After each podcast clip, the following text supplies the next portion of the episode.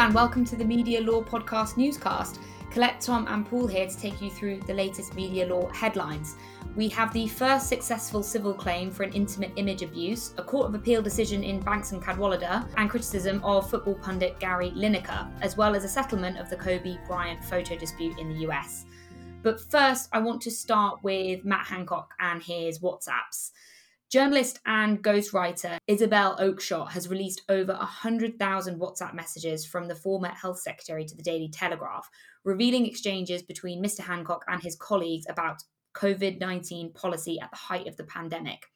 Mr. Hancock shared these messages with Oakeshott while he, she was working on his Pandemic Diaries book. Oakeshott broke an NDA to release these messages, but has argued that she was acting in the public interest. The release has sparked widespread commentary on ethical journalism and misuse of private information. And I want to get your positions on on this debate. Has Oakeshott abused a position of confidence, or is she a whistleblower? Yeah, I think that's a it's a really good question, Colette, and um, we can we can sort of we can play out in our minds how this sort of litigation might go if uh, Hancock does bring litigation. The suggestion uh, is that he's contemplating it at least. We know that from an unfortunate uh, disclosure made to uh, GB News. Um, the so what kind of claims could he bring? Well, um, if he were to bring a misuse of private information claim, uh, we know that that would likely fail uh, on the basis of um, the information being in the in the public interest. Um, we don't need to take a view on whether we think it's in the public interest for this information to be disclosed. We can easily categorize it as such, and we know what judges do with when public interest information is at stake in those type of claims. They tend to just find automatically for the defendant. He would also be able to bring a breach of confidence claim, but the outcome of that is likely to be the same. We'll end up in the same place. It'd be a question of uh, this being public interest information, uh, which would defeat the claim. What's interesting, though, I think, is if he were to bring a breach of contract claim.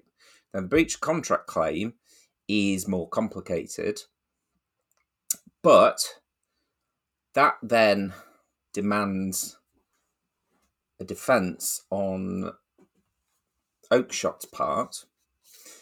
Uh, we might speculate about what the um, defence might look like the suggestion from her camp is that uh, she's acting as some kind of whistleblower in bringing this claim. Now, anyone familiar with uh, Public Interest Disclosure Act uh, legislation knows that the act of whistleblowing and the protections afforded to whistleblowing are complicated. They're made complicated by the fact that when you disclose to an external agency, in other words, when you disclose to someone who isn't a relevant authority, such as a regulator or here the Cabinet Office or the police uh, themselves, you then have to demonstrate why it's reasonable to do so.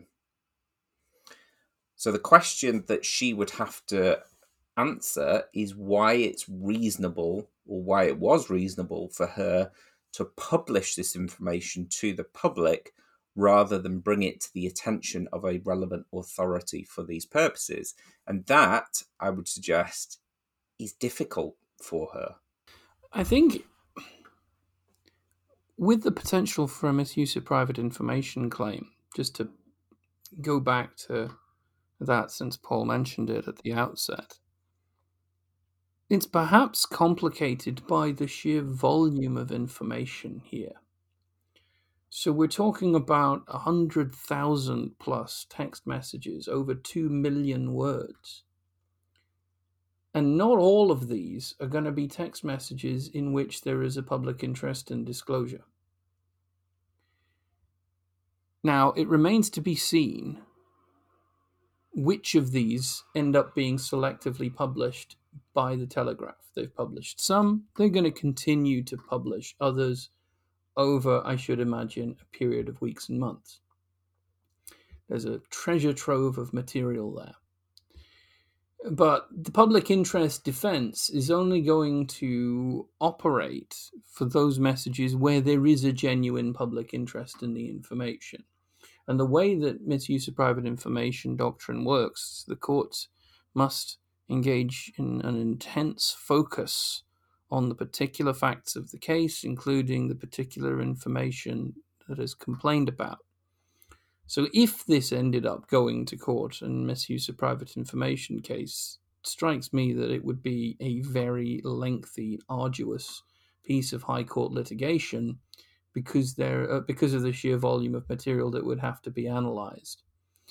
Um, but I broadly agree with Paul, assuming that the Telegraph is reasonably judicious in what it publishes, which is perhaps a big assumption, but assuming that's the case, and that what it publishes is material in which there is a reasonably straightforwardly arguable public interest, then yeah, an MPI claim is not going to avail Hancock here, um, nor anyone else who is the subject of the information. And Hancock is not the only subject of these messages. We've uh, already heard uh, in the Telegraph's reporting messages between Hancock and various cabinet members, and also between Hancock and various members of the press, including, for example, an exchange with the then editor of the uh, Evening Standard, uh, George Osborne, um, which reveals some really quite troubling and troublingly close relationships between editor of a newspaper that's supposed to be holding the government to account and the government during a pandemic, um, where in essence um, Osborne is seeking to do Hancock some political favors in the way that he's presenting information about the pandemic in return for some exclusive quotes. Since you raised the point, Tom, I'm going to get my geek on, if I may, because thinking about it, this would be a really interesting case by which to revisit the principles set out in the Court of Appeal decision in Murray, thinking about what counts as private information. Because, on the one hand, you have an act of self disclosure here. You have Matt Hancock handing the information over voluntarily to Oakeshott. So, one of the questions that the court's meant to ask itself in determining is this private information are the circumstances in which the information was obtained. It's not as if Oakeshott has stolen or purloined this information, she was given access to it. But on the other side of that debate is the point that we should think about the purposes for which the information was at- obtained. And that then sets up an interesting dialogue, I think, between whether the court would be prepared to allow Hancock to say, yes, I did voluntarily hand this information over, but I only did so for a specific purpose and no other purpose. Because if the court says, well, handed this over voluntarily, therefore it can't be public, uh, can't be private, um, then it would make the the defense even more straightforward for for Oakeshott. But if it says, well, actually, no, it was handed over for a specific reason, then that uh, makes for an interesting debate m- amongst people like us on the nature of privacy itself. And there is some case law, I think, that would support Hancock on the, on this uh, point. There's a number of different cases uh, I think, but but one of which is one uh, that involves uh, Katie Price. Um, it's a little known um, uh, first instance decision. It was brought when Michael Tugendhat was still sitting as a as a judge. It was to do with information relating to her uh, relationships, which she disclosed to a limited number of people, uh, with the tacit uh, assumption that they wouldn't share it any further. And the court said that that was not her forsaking her her privacy interest. Yeah, uh, sorry, um, you're, you're, you're absolutely right there, Paul. I, I agree with you um, that this is an opportunity to relook at that. And I would have thought, as you do, that Hancock does have some reasonable arguments here on the privacy part um, because precisely that point, the purposes for which the information was uh, given.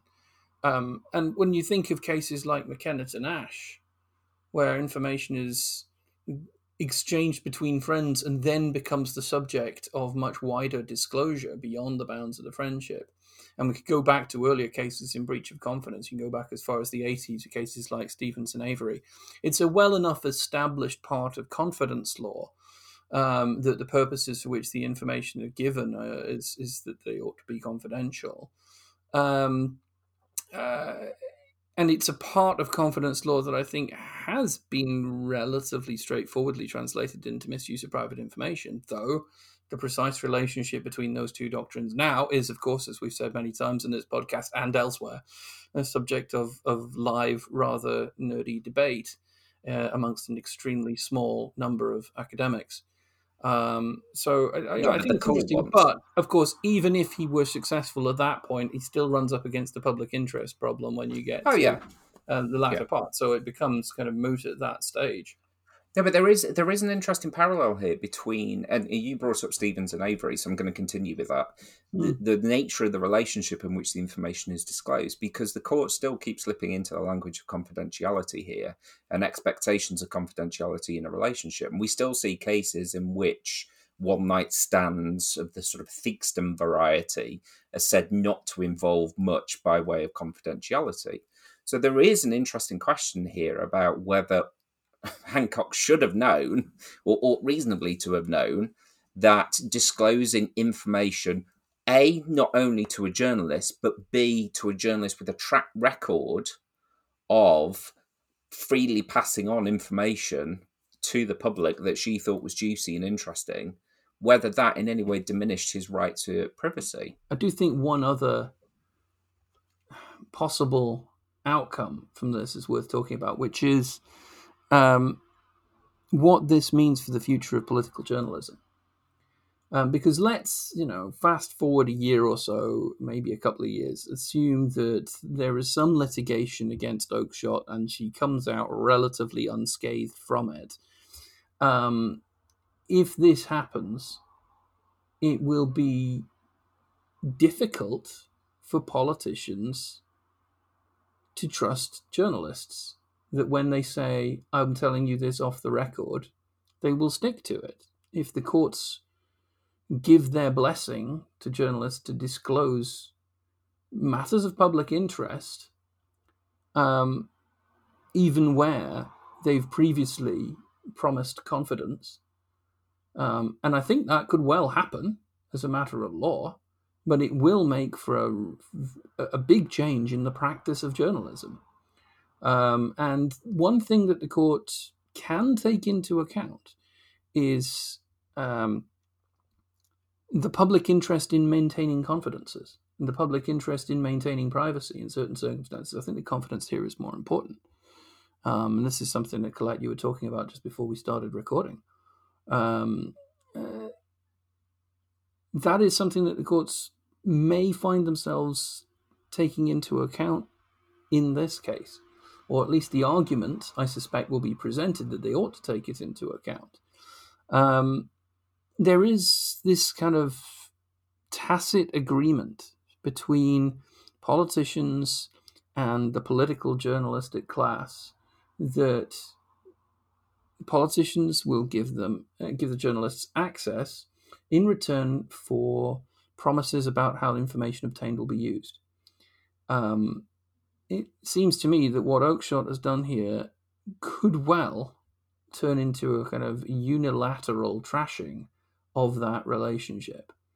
Um, at the very least, it puts a strain on it and it shows us the nature of that agreement, which is really very flimsy. Yeah, and this this raises the point about the purpose of a regulator, a newspaper regulator in these circumstances because this is, uh, as well as a legal issue, this is an ethical issue. This is about the way that journalists treat sources.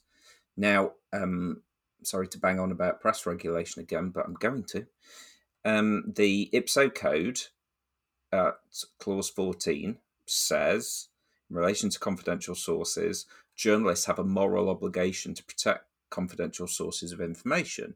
Now, we can read that narrowly. We can to mean only to protect the names of um, sources to give them anonymity, but that's not actually what the clause says. The clause is sufficiently wide enough, sufficiently open textured to actually cover a situation like this.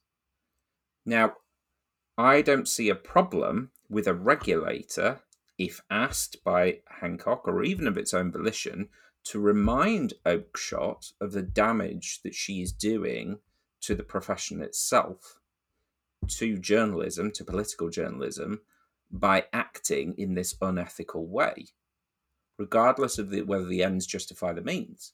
After all, the regulator can issue an adjudication which has nothing more than a moral purpose that has nothing more than a a uh, moral sting to it doesn't have financial consequences um, but it's unlikely to do so. We know that IPSO won't do anything here. It'll hold its hands up and say, oh, well, um, it's in the public interest. And the reason for that is because when it suits IPSO, IPSO will read the code as if it was simply a statement of law.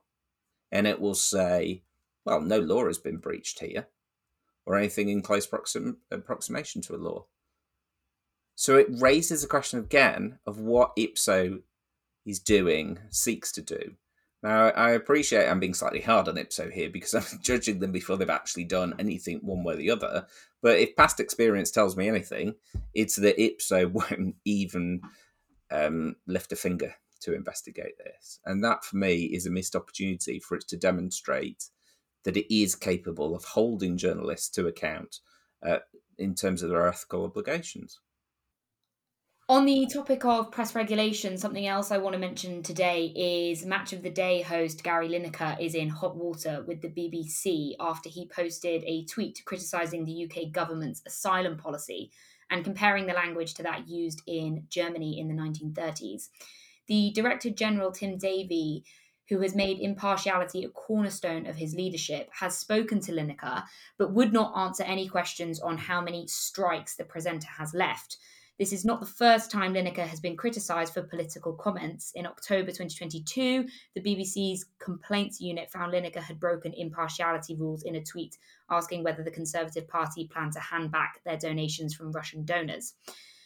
Lineker is a sports commentator, not a news or political journalist. So, has he actually broken any impartiality rules here, or do they not apply? Well, impartiality rules um, is uh, a wonderfully uh, ambiguous um, term uh, that uh, a cynical observer could say are only applied uh, when it suits a particular political narrative. Um, Lineker, as other commentators have pointed out, was also very critical of Qatar's uh, human rights track record uh, in the lead up to, and in fact during the World Cup. He wasn't disciplined about that. Now, that was a partisan position for him to take, one that we all agreed with, but it was still a partisan position. Um, the question of impartiality, again, is a strange one because I'm sure listeners have noticed that Laura Kuenssberg uh, and her track record in uh, dealing with uh, criticism of this government. Uh, could be accused of having a partisan view, of espousing partisan view. She seems a lot kinder to the Conservatives than she does to any other party. Um, she doesn't seem to be getting into any bother about that. BBC Question Time, when we look at the panel on BBC Question Time, seems to be increasingly filled with as many right wing observers uh, as can be uh, seated on the uh, panel bench. We've had people from GB News, uh, Talk TV, Nigel Farage from time to time makes uh, appearance after appearance, uh, which of itself suggests a sort of political bias. Um, this is not me engaging in some kind of conspiracy theory. We know that the BBC has key positions that are filled by the government. There are political appointments. Richard Sharp is a political appointment, for example. Richard Sharp, as we know, has been accused of uh, uh, enabling Johnson uh, when he, uh, previously to obtain an eight hundred thousand pound loan. Um, that seems to me a more problematic incident of um, partiality, partisan behaviour than than anything Gary Lineker has said. The other issue, of course, is the nature of how Lineker has expressed himself. He hasn't done this, hasn't made this point whilst presenting Match of the Day. He's done it on his own personal Twitter page. Uh, of course, that Twitter page is accessible by all, um, but still, is he not entitled to have a view uh, on these matters in his personal capacity?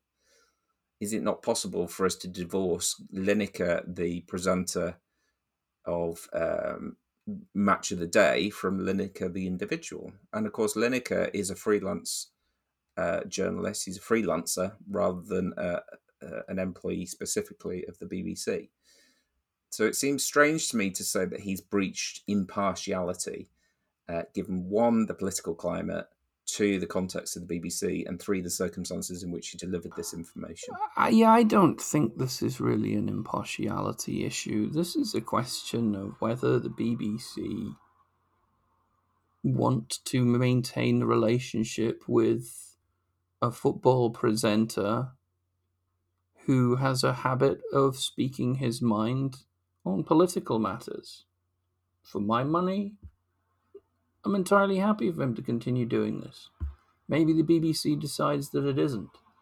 If it isn't, it can terminate its agreements with him because, as Paul rightly says, he's not an exclusive employee of the BBC. He does work for other stations um, and has done for a long time. And he can find work in a number of different places, I'm sure. Um, but given what Paul said about the BBC hardly being a place where uh, there are no political biases would seem to me to be odd to draw the line here. Um, Lineker put out a tweet on a matter that is of enormous controversy and for which he enjoys a considerable amount of public support in his position. Um, this really, to me, is just a classic example of conservative government snowflakery.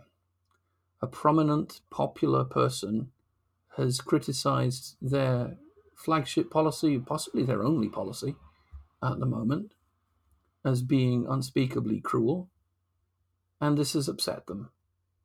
Um, and so they would like him to be cancelled and to say nothing, please. Um, I'm not a person who, I mean, I've said before on this podcast, I think accusations of attempts at cancelling are often overblown. I don't think that there is any likelihood of Lineker being cancelled, and I don't think Gary Lineker would come out and say, I have to, you know, people have to stop trying to cancel me. But we've heard plenty of that from the political right recently. Um, I, I think it's you know just straight up bit of um, political hypocrisy, um, uh, coupled with a bit of government snowflakery. Well, and it, and it once again calls into question the intellectual honesty of a man like Dominic Raab and his policy on free speech.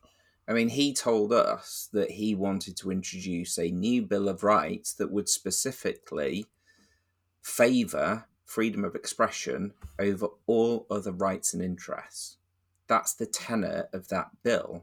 I haven't once heard Dominic Raab in the past 48 hours stand up for Lineker and say this is exactly the type of freedom of expression that I'm talking about in my bill. Yeah, if someone had tried to, if someone had tried to shut down Gary Lineker for coming onto a university campus and saying this, I'd have expected the government free speech brigade, who are all about preventing university campuses from stopping people, whoever they might be, from saying whatever they like, to be up in arms about it. But of course, they wouldn't be because they uh, only care about free speech when it is on matters that they agree with.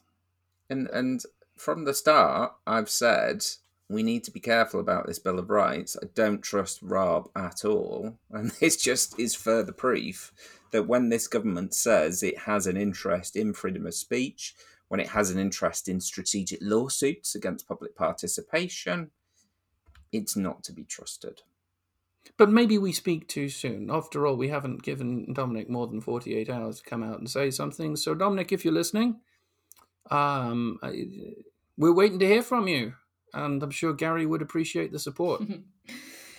I'm going to move on to the Court of Appeal judgment delivered on the 28th of February 2023 in favour of the appellant Arron Banks in his defamation claim against Carole Cadwalladr, with a finding that Cadwalladr's TED Talk had caused serious harm to his reputation.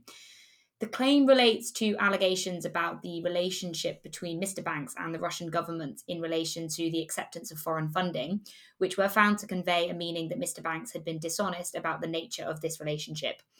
The trial judge, Mrs. Justice Steyn, held that the Section 4 Defamation Act 2013 defence of public interest fell away after the National Crime Agency and Electoral Commission found there was no evidence of Mr. Banks receiving third party funding or acting as a third party's agent. However, Mrs. Justice Steyn determined that serious harm needed to be reconsidered in respect of this post defence period and ruled that Mr. Banks's claim failed as he had not established it.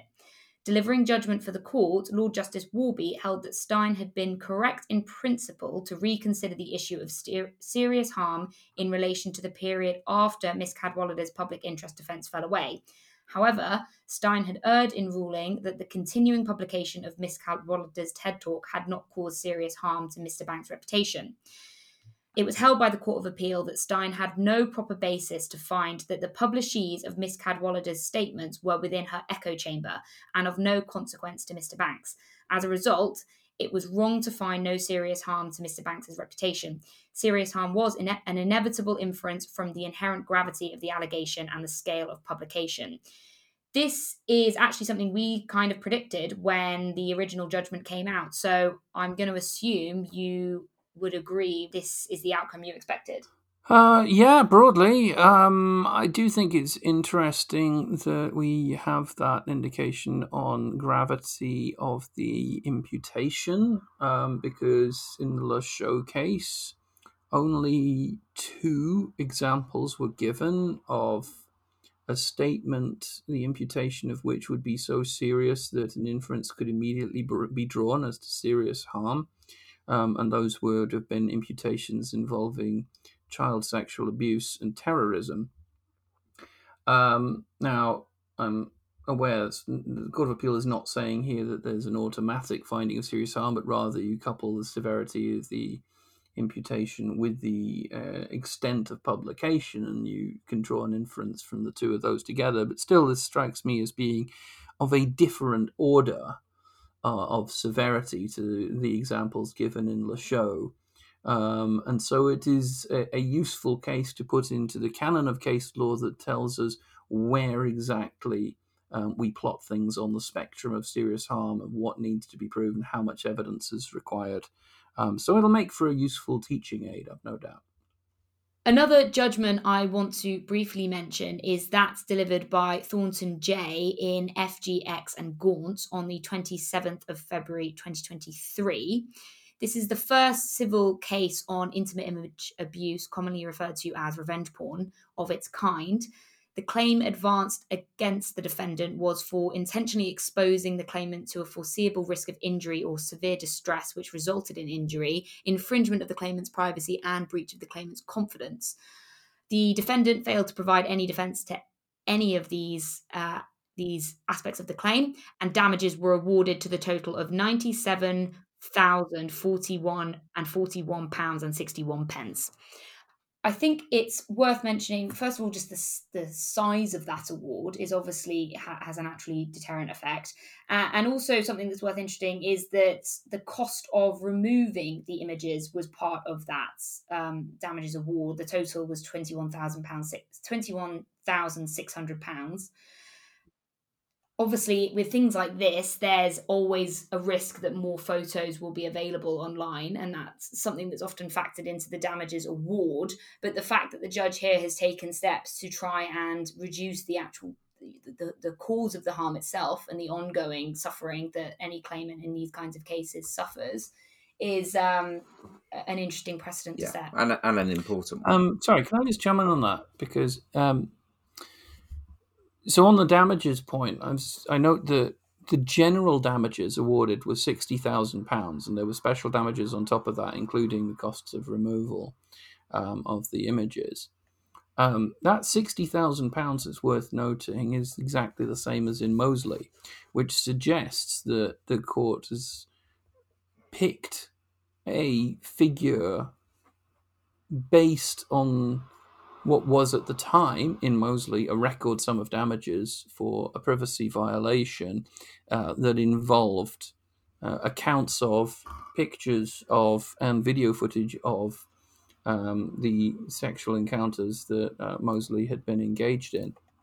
Um, I do wonder why exactly the same amount has been awarded a decade and a half later, given inflation. Um, is the implicit message from this Hmm. that the claimant in this case suffered a less serious violation of privacy than Mosley? Um, or does that have to do with Mosley's celebrity?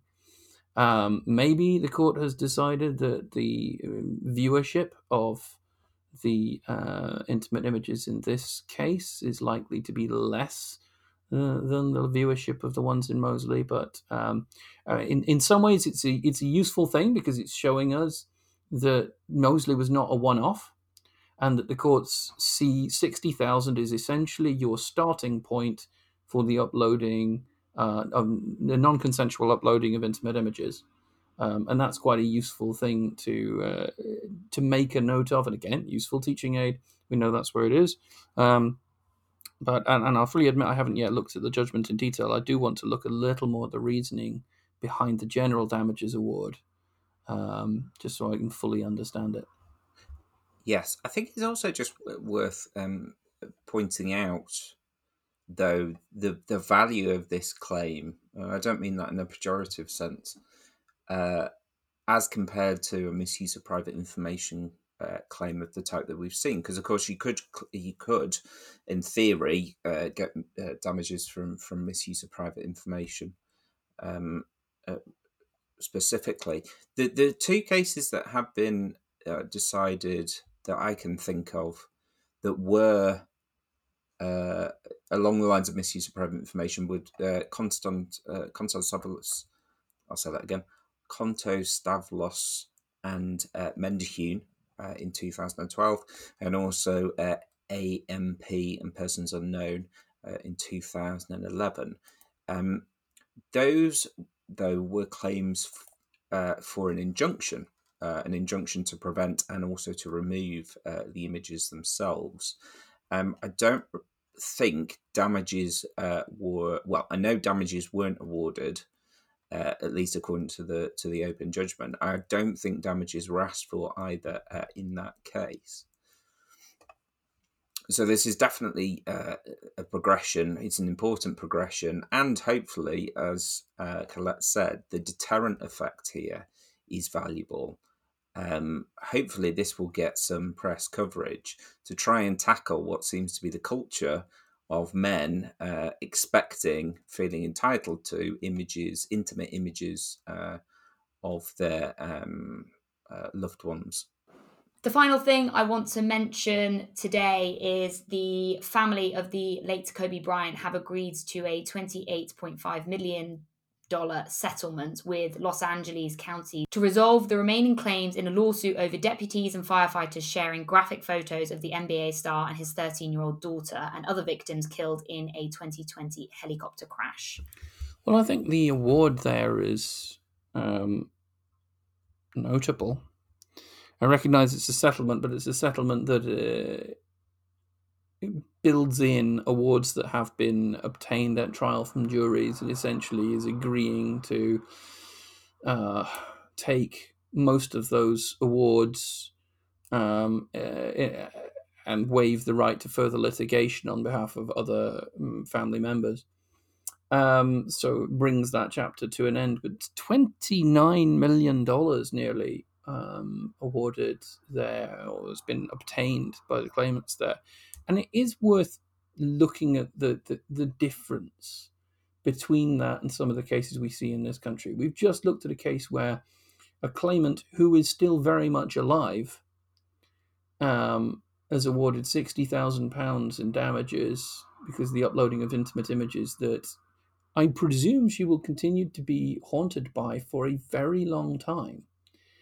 Um, and then we have pictures uploading of uh, the bodies of Kobe Bryant and others um, tragically killed in that accident, who themselves, of course, will not suffer ongoing trauma.